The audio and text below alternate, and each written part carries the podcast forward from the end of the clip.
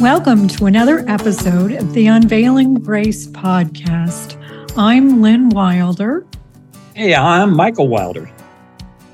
And And with. and Go ahead, baby. oh, we're we're with Dr. Matt. Okay, he's a real intellectual. So this is we're going to take this sky high. Okay, um, so uh, hey, I, I have a question. Uh, well, Lynn, officially introduce him. You always do such a good job. We have with us today Matt Eklund. Um, Matt has a chapter in the new book, Responding to the Mormon Missionary Message. He's a former LDS missionary, uh, now follower of the Jesus of the Bible. He's going to tell us our, his story today. And then after we get through his story, we're going to look specifically at the chapter that he has written in this amazing book. This is my new favorite book on Mormonism, Responding to the Mormon Missionary Message. Matt has a doctorate. And um, I cannot wait to hear what happened to you, Matt. Welcome. Thank you both for uh, having me on. I'm so I was so excited to to be on. I was I was a little bit worried that it wasn't going to happen, but I was like, well, I'll, I'll see what happens. So I'm glad that we finally made it work. but uh, so, what would you like me to tell you? I can tell you as much as you want, or as little Well, as you want. We want to know if you grew up LDS, um, if you grew up in the West, like in the middle of Mormon culture, how active your family was, how much your heart was in it. Um, tell us about your mission. Sure. That's a good place to start, right? Yeah, for sure. Okay. So, yes, I grew up in northern Utah. So, my family, we've lived in basically Pleasant View, uh, North Ogden area. So, I went to uh, North Ogden Junior High School and Weber High School. So, that's where I grew up. Uh, my family grew up in their homes. They were, I think my mother was quasi active in the church. Um, and my dad was uh, pretty active, I believe. His his dad was a high priest, uh, my grandpa. So they were all they got they all grew up in the context of of LDS families. Um, even if even if my mom's family wasn't really fully active, you know, there's you know you're you're kind of in the cult the cultural milieu of Mormonism in in northern Utah. So they they kind of grew up with that culture, the cultural background. So that's kind of what I grew up in. Is my parents uh, were both members. Uh, we attended church pretty re- pretty regularly. I think when I was younger. Um, then when I started getting a little bit older, um, about 12 or 13, I think that's when kind of when my parents had kind of started having a little bit of uh, issues. So um, they were divorced, I think, when I was 13. And kind of at that point, I was a little bit more sporadic in my church attendance at that point. Uh, whoa, I, I did. whoa. okay. You can't just run past something like that. 13 year old young man. Then did your father was he not in the house after that? How did that how did that affect you and your faith? yeah. So it was Because weird. it- I was. in the Mormon culture, it's kind of a, hard thing, right? Hmm. Divorce is not looked on as a good thing. Right. Yeah, exactly. Um, well, another thing too is my parents were not married in the temple. So I always kind of grew up with that that idea that I was slightly different from all the other kids. You know, they in primary they would always be excited. They would say, My parents were married in the Ogden temple or mine were married in the Salt Lake temple. And so I was like, well, I would ask my parents, why weren't, weren't why weren't you married in the temple? Um, so there was that kind of growing up, but yeah, it was a little bit difficult uh, dealing with that just because um, I didn't know what was going to happen. You know, you hear a lot of horror stories about divorces and how that goes. So it, was it was just a different experience for us, but at the same time, they had kind of had a lot of uh, disputes, I guess you could say. So in a sense, I, I kind of felt as a kid, I was like, well, maybe it's the best for them because maybe they'll, they'll you know, it'll it'll kind of resolve a lot of those issues. And um, so in terms of my faith, it, I uh, I'm not sure what I really believed or had faith in. I guess I should go back and say that uh, I'm technically a convert of the church. So even though I grew up in Ah. a family where where we attended the church uh, somewhat regularly, I I wasn't baptized when I turned eight, and I have a younger sister, Jenny, who um, she is two years younger than I am. So I they never really brought up the issue of baptism for me. They never really encouraged me to do it. They never really questioned me about it. It was just a topic that didn't come up. And so uh, I remember asking my parents, you know, because when you're in church, you hear things, and I'm like, okay, well, you know, can you get to heaven without baptism? And my parents were like, well, no, I don't think you can. So I was like, oh, that's not good. You know, I want to go to heaven. so mm-hmm. as a as a young eight nine year old, I was like, well, okay. So I I was like, well, I should do that. So we contacted the church and, and you know probably our bishop and asked if I could become a member. And they said, well, since he's over the age of eight, you have to receive the missionary lessons. So I, I had to receive those. Um, and I was baptized when I was 10. At the same time, my sister was eight. So, um, but in terms of like what I believed or what my faith was, I, I'm not really sure how much I really understood. It was kind of more like I felt like I wanted to make sure I was doing the right thing or, or you know, to get to heaven. Mm. Rather than like feeling a genuine understanding of who Jesus is and like what the gospel is, so um, it's hard for me to think back and understand what I really understood. It was more like your, when your whole family is LDS and they're all part of the church, you kind of want to do what, what you feel is right, what pleases them, or what, you know, to meet those expectations. So then when my parents split, I'm not really sure how that affected my faith because I'm not sure how deep my faith was at the time, if that makes sense. Yeah. I, I have a question, um, just sure quickly. So um, when you were around 10, you had to take the missionaries discussions, like all the missionary discussions? Yes, I did. that is really, really interesting because those can get kind of deep.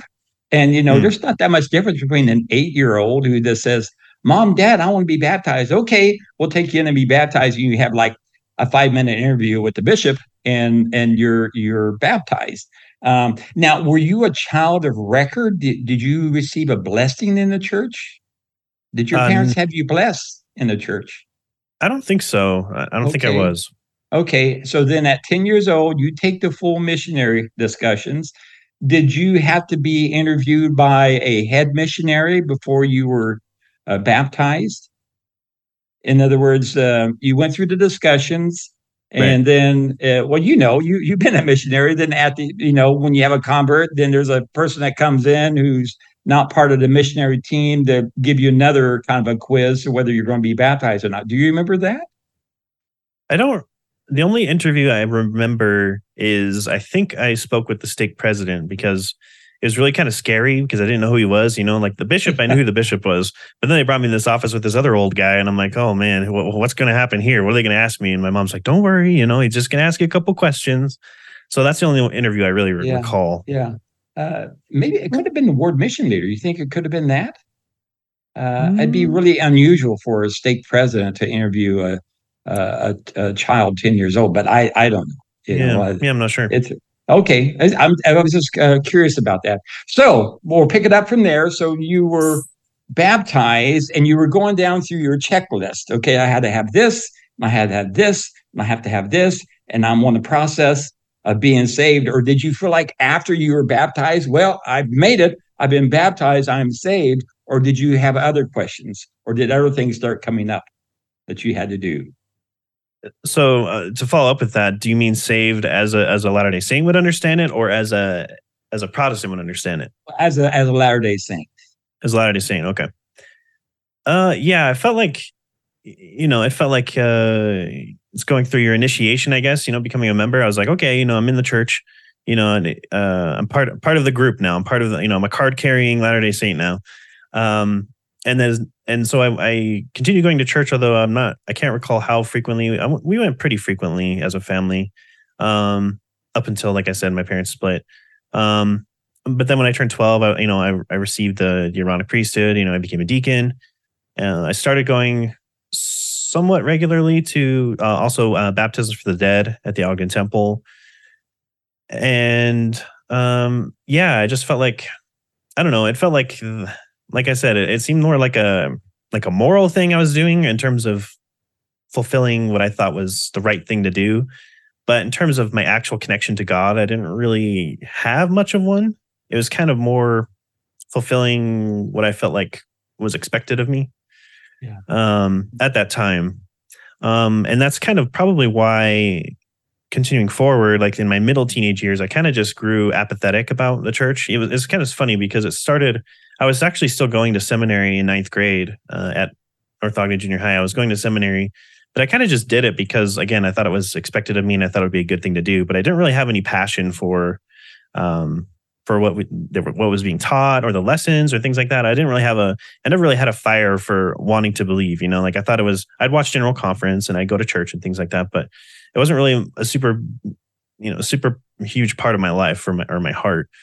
Um and that kind of and so I kind of became an active for a few years, like 2 3 years. Um so I was a teacher I was ordained a teacher, but then I was not ordained a priest when I was 16.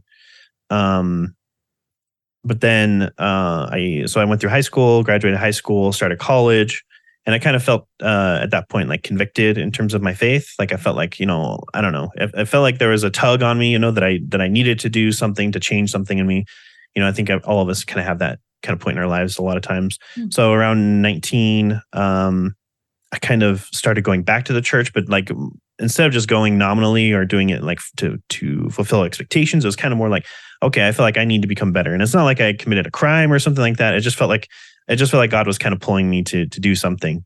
So I started going back to the church. Um, I was going to a singles ward just because it kind of felt weird to be in a normal ward as like a single guy preparing for.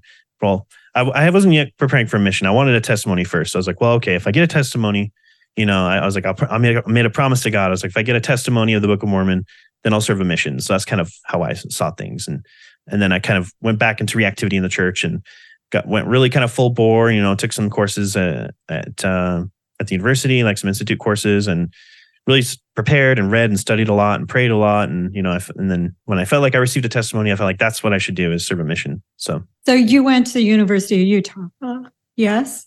Uh, Yes, but that was later after my mission. So I started at um, there's a, a, local, a small university in Ogden called Weber State University. Oh yeah. Mm-hmm. So I I went there for uh, a couple of I've, I've total I've gone there about two or three years. I went one year before my mission, and then a couple after I think. So that's where I started was at Weber State, and then um, we can get into that later if you want. But the reason I went to the University of Utah is because I switched majors, and they didn't have engineering at uh, University or Weber State at the time. Yeah, I was going to ask you about your academic interest real quickly. Sure. Uh, yeah, so I've always been interested in computers and, and uh, math and things like that. So uh, when I started college, my original goal is to do computer science because that's what I liked was programming and I liked computers. And my mom, she's a uh, she works at the well, she worked. She's retired now. She worked at the IRS and she was a programmer.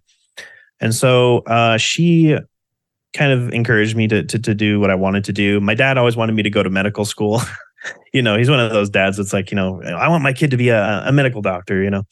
And but I never found interest in that. So I started in computer science and um, that's what I was going to do when I came back from my mission. But when I came back, I kind of had more interest in like physics and um, engineering, things like that. So mm. that's that's kind of why I wanted to switch to engineering. But then I realized, well, Weber State only has a what they call a pre-engineering program where you do your first two or three years there, and then you finish your last two at another university. So that's what I had to do. I switched to uh, pre-engineering, and I did my two years there, and then I went to uh, University of Utah to do my last two mechanical engineering. My when I when I wanted to get into engineering, I really wanted to get into nuclear engineering because I really liked nuclear energy. I liked the idea of of studying more physics, like you study more atomic and nuclear physics.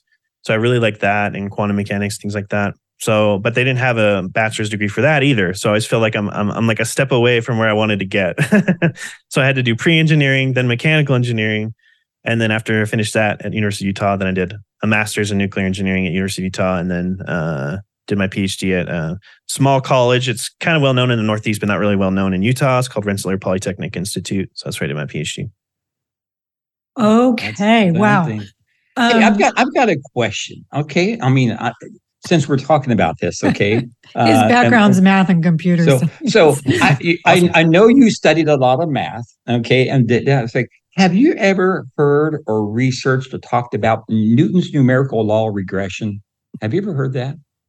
Uh, I think so. Yeah. Yeah. Okay. Okay. A lot of people think I'm nuts because I mentioned that. I, my undergrad is math, and that was okay. one of the unique things we had to learn uh, our senior years in numerical analysis uh, was new mm. numerical law regression, and I think everybody should study that. It's it's, it's a fascinating thing. So uh, okay, okay, so it it still does exist, but yeah, University of Utah is a great. They were they were the first one to do major graphic designs in computers, uh, right. like the uh, the little light hopping along, you know, and oh, right, right, uh, right. with uh, which is Pixar. famous for a lot. Pixar, yes, mm-hmm, and mm-hmm. so, uh, but uh, anyway, well, that that's fascinating. So, okay, what's uh, what's fascinating to me is we have a logical math science brain, much like yours and mine, right, Mike? Yes. Um, which at some point I think will play into this story, right? But at this point, you're looking at the morality, you're wanting to do what's right. And so now I guess at some point you consider a Mormon mission. Right. Yeah. I was, like I said, I wanted to really feel like I had a testimony of it, you know, like a spiritual witness, because I didn't want to just go out and, you know, be able to recite the the facts of the Book of Mormon. You know, anybody could do that. Really, I wanted to be able to say, you know, even though I don't have all the answers, you know, I know by the the Holy Spirit or the Holy Ghost that this is true. So I really kind of studied it and prayed it and prayed over it and prayed for that witness, and I felt like I received a spiritual witness that it was true. Um, and so after that, I was like, okay, well, I should put my papers in. So I, I prepared for probably like a year. I worked. So I when I went to to Weber State, I was also working. Uh, wasn't getting a lot of sleep, which is another pattern that that followed later when I came home from my mission. And uh, and then I took a year off of school and just worked for another year to kind of help save up money. So um, so for a couple of years after college, I was preparing for my mission, and I left in 2007. Uh, August 2007 is when I entered the MTC. Okay, and how did this confirmation come to you? You hmm. were specifically praying about the Book of Mormon whether it's true. And if it is, then the church says, well, then everything that Joseph Smith taught is true, and he's a prophet of God, and this is the one true church. Can, can you tell us specifically about that experience and what Mormons expect? Yeah, that's a great question. Uh, you're right. It's it's it's with the expectation that that's why I I felt like if I had that witness, then every, like you said, everything else kind of falls into place. If you have a witness to the Book of Mormon, then you should believe that Joseph Smith was a prophet, that uh, the restoration, you know, was was God's work in the earth, and that the Book of Mormon and all the latter day revelations and scriptures that those are all true, and that uh, you know we that this is the true church. Although you know later on I would kind of have a little bit of difference of opinion, but that's kind of how the LDS Church uh, states it or, or frames the whole situation. So when I was reading the Book of Mormon and I read through it, and it was around the time I think it was 2005 was the Gordon B. Hinckley challenge, right? Um, mm-hmm. To read the Book of Mormon. And so it was funny because I started coming back. I, I, started attending the church. I think it was the latter half of 2005. It was probably closer to September or something like that.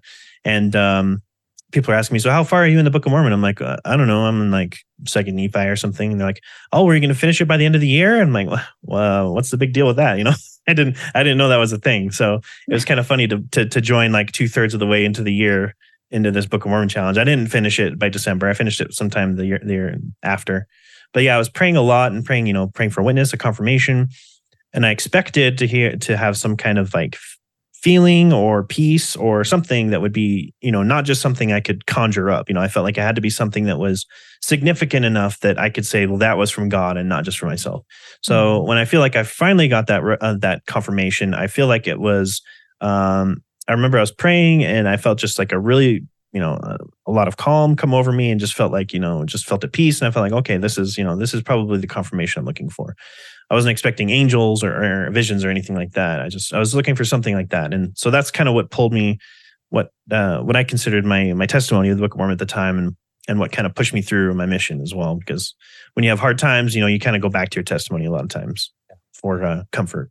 Yeah well that's that's interesting in you know 2005 you know we we were in Utah at that time. I remember that call going out to read the Book of Mormon and being converts uh, back in the, uh, 1977, uh, uh, I do believe.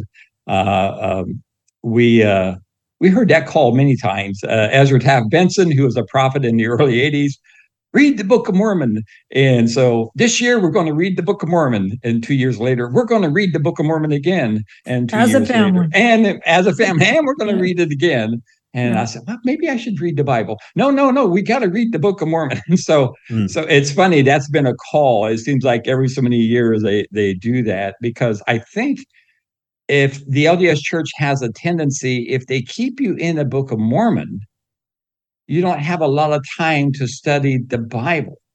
And then you correlate what the Book of Mormon teaching, because if Joseph Smith was a prophet, then you're going to go off and start reading, you know, things by latter day prophets and this and this and this. And you kind of get that's what happened to me personally. I was a very strong believer in the Bible, um, but but I got pulled away. I remember when I joined the LDS Church, and I looked at the missionaries. I said, "Now the Bible." I held the Bible in one hand, the Book of Mormon in another hand. I said, "Now, the Book of Mormon is not more important than the Bible, right?" And they said, "No, they're they're equal." And I said, "Okay." Well, later on, I learned it was different, and the whole concept is to push the members to the Book of Mormon to get that so-called testimony of the Book of Mormon, and then you go off and knowing that well, if the Book of Mormon is true, as you stated, then everything else has to follow in line. So then you decided to put your papers in. How old were you when you did that? So I was 20 at the time. Okay. Um, yeah, about 20 and a half. and so, you yeah. ended up going because the prophet personally looks at your papers and talks to God and decides where you need to go on your Mormon mission. That's what we're told. Well, I was told it was at least one of the 12. Okay.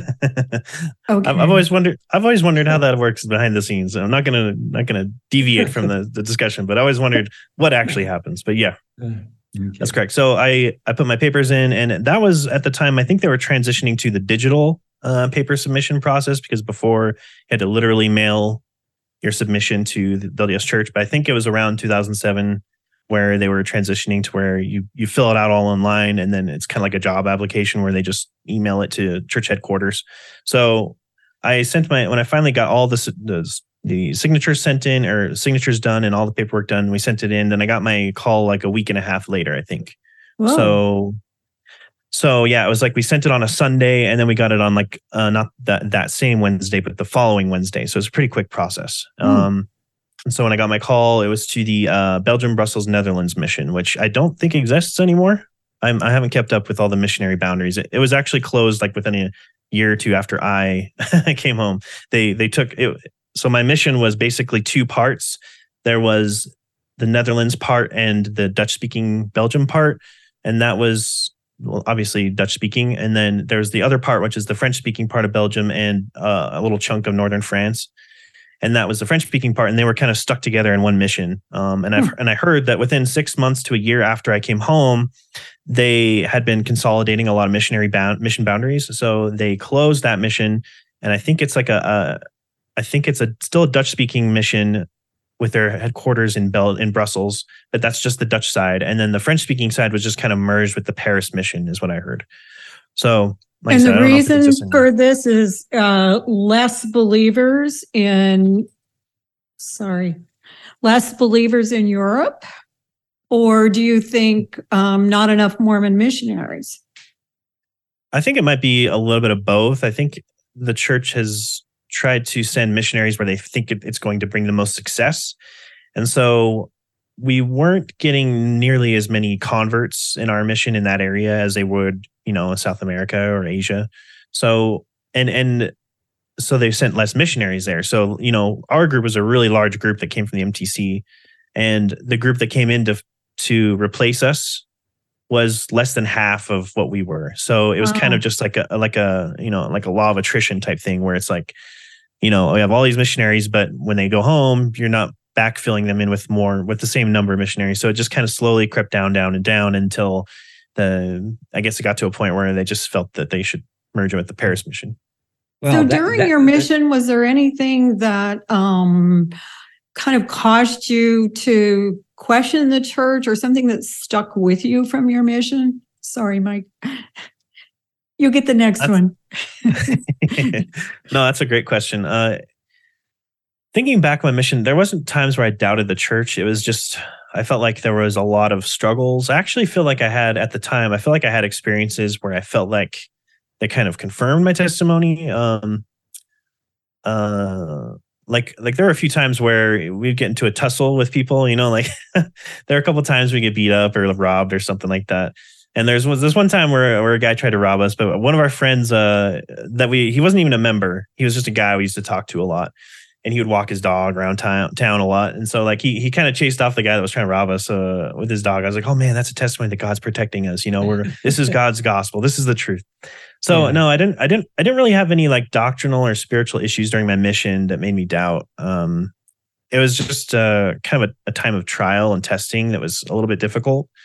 Um, I do remember things people said to me, like Christians that that I would meet. Um, but strange enough, I, I, I feel like I've met more Muslims than I did Christians on my mission because there's a really mm-hmm. high Muslim population in that area.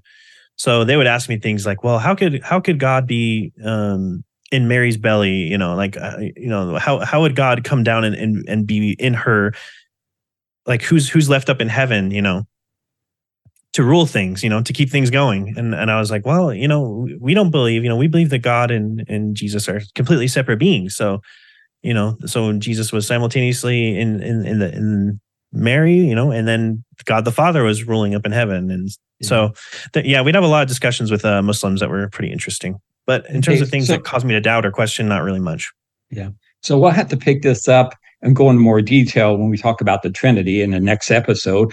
so, but yep. uh, uh, but uh, that's that's that's fascinating. So so to summarize, uh, well, Lynn, you you kind of wrap ahead, it babe. up here. Uh, well, no, no, to, to, you just do it, okay? Because we're we're getting close on time. so. All right. Um, this is a good place to start or stop with Matt because he's kind of at the end of his mission. I assume when he goes home, something's going to happen to cause him to question his Mormon faith. And that's where we'll begin next time. Grace and peace to you. Until next time. And may God bless.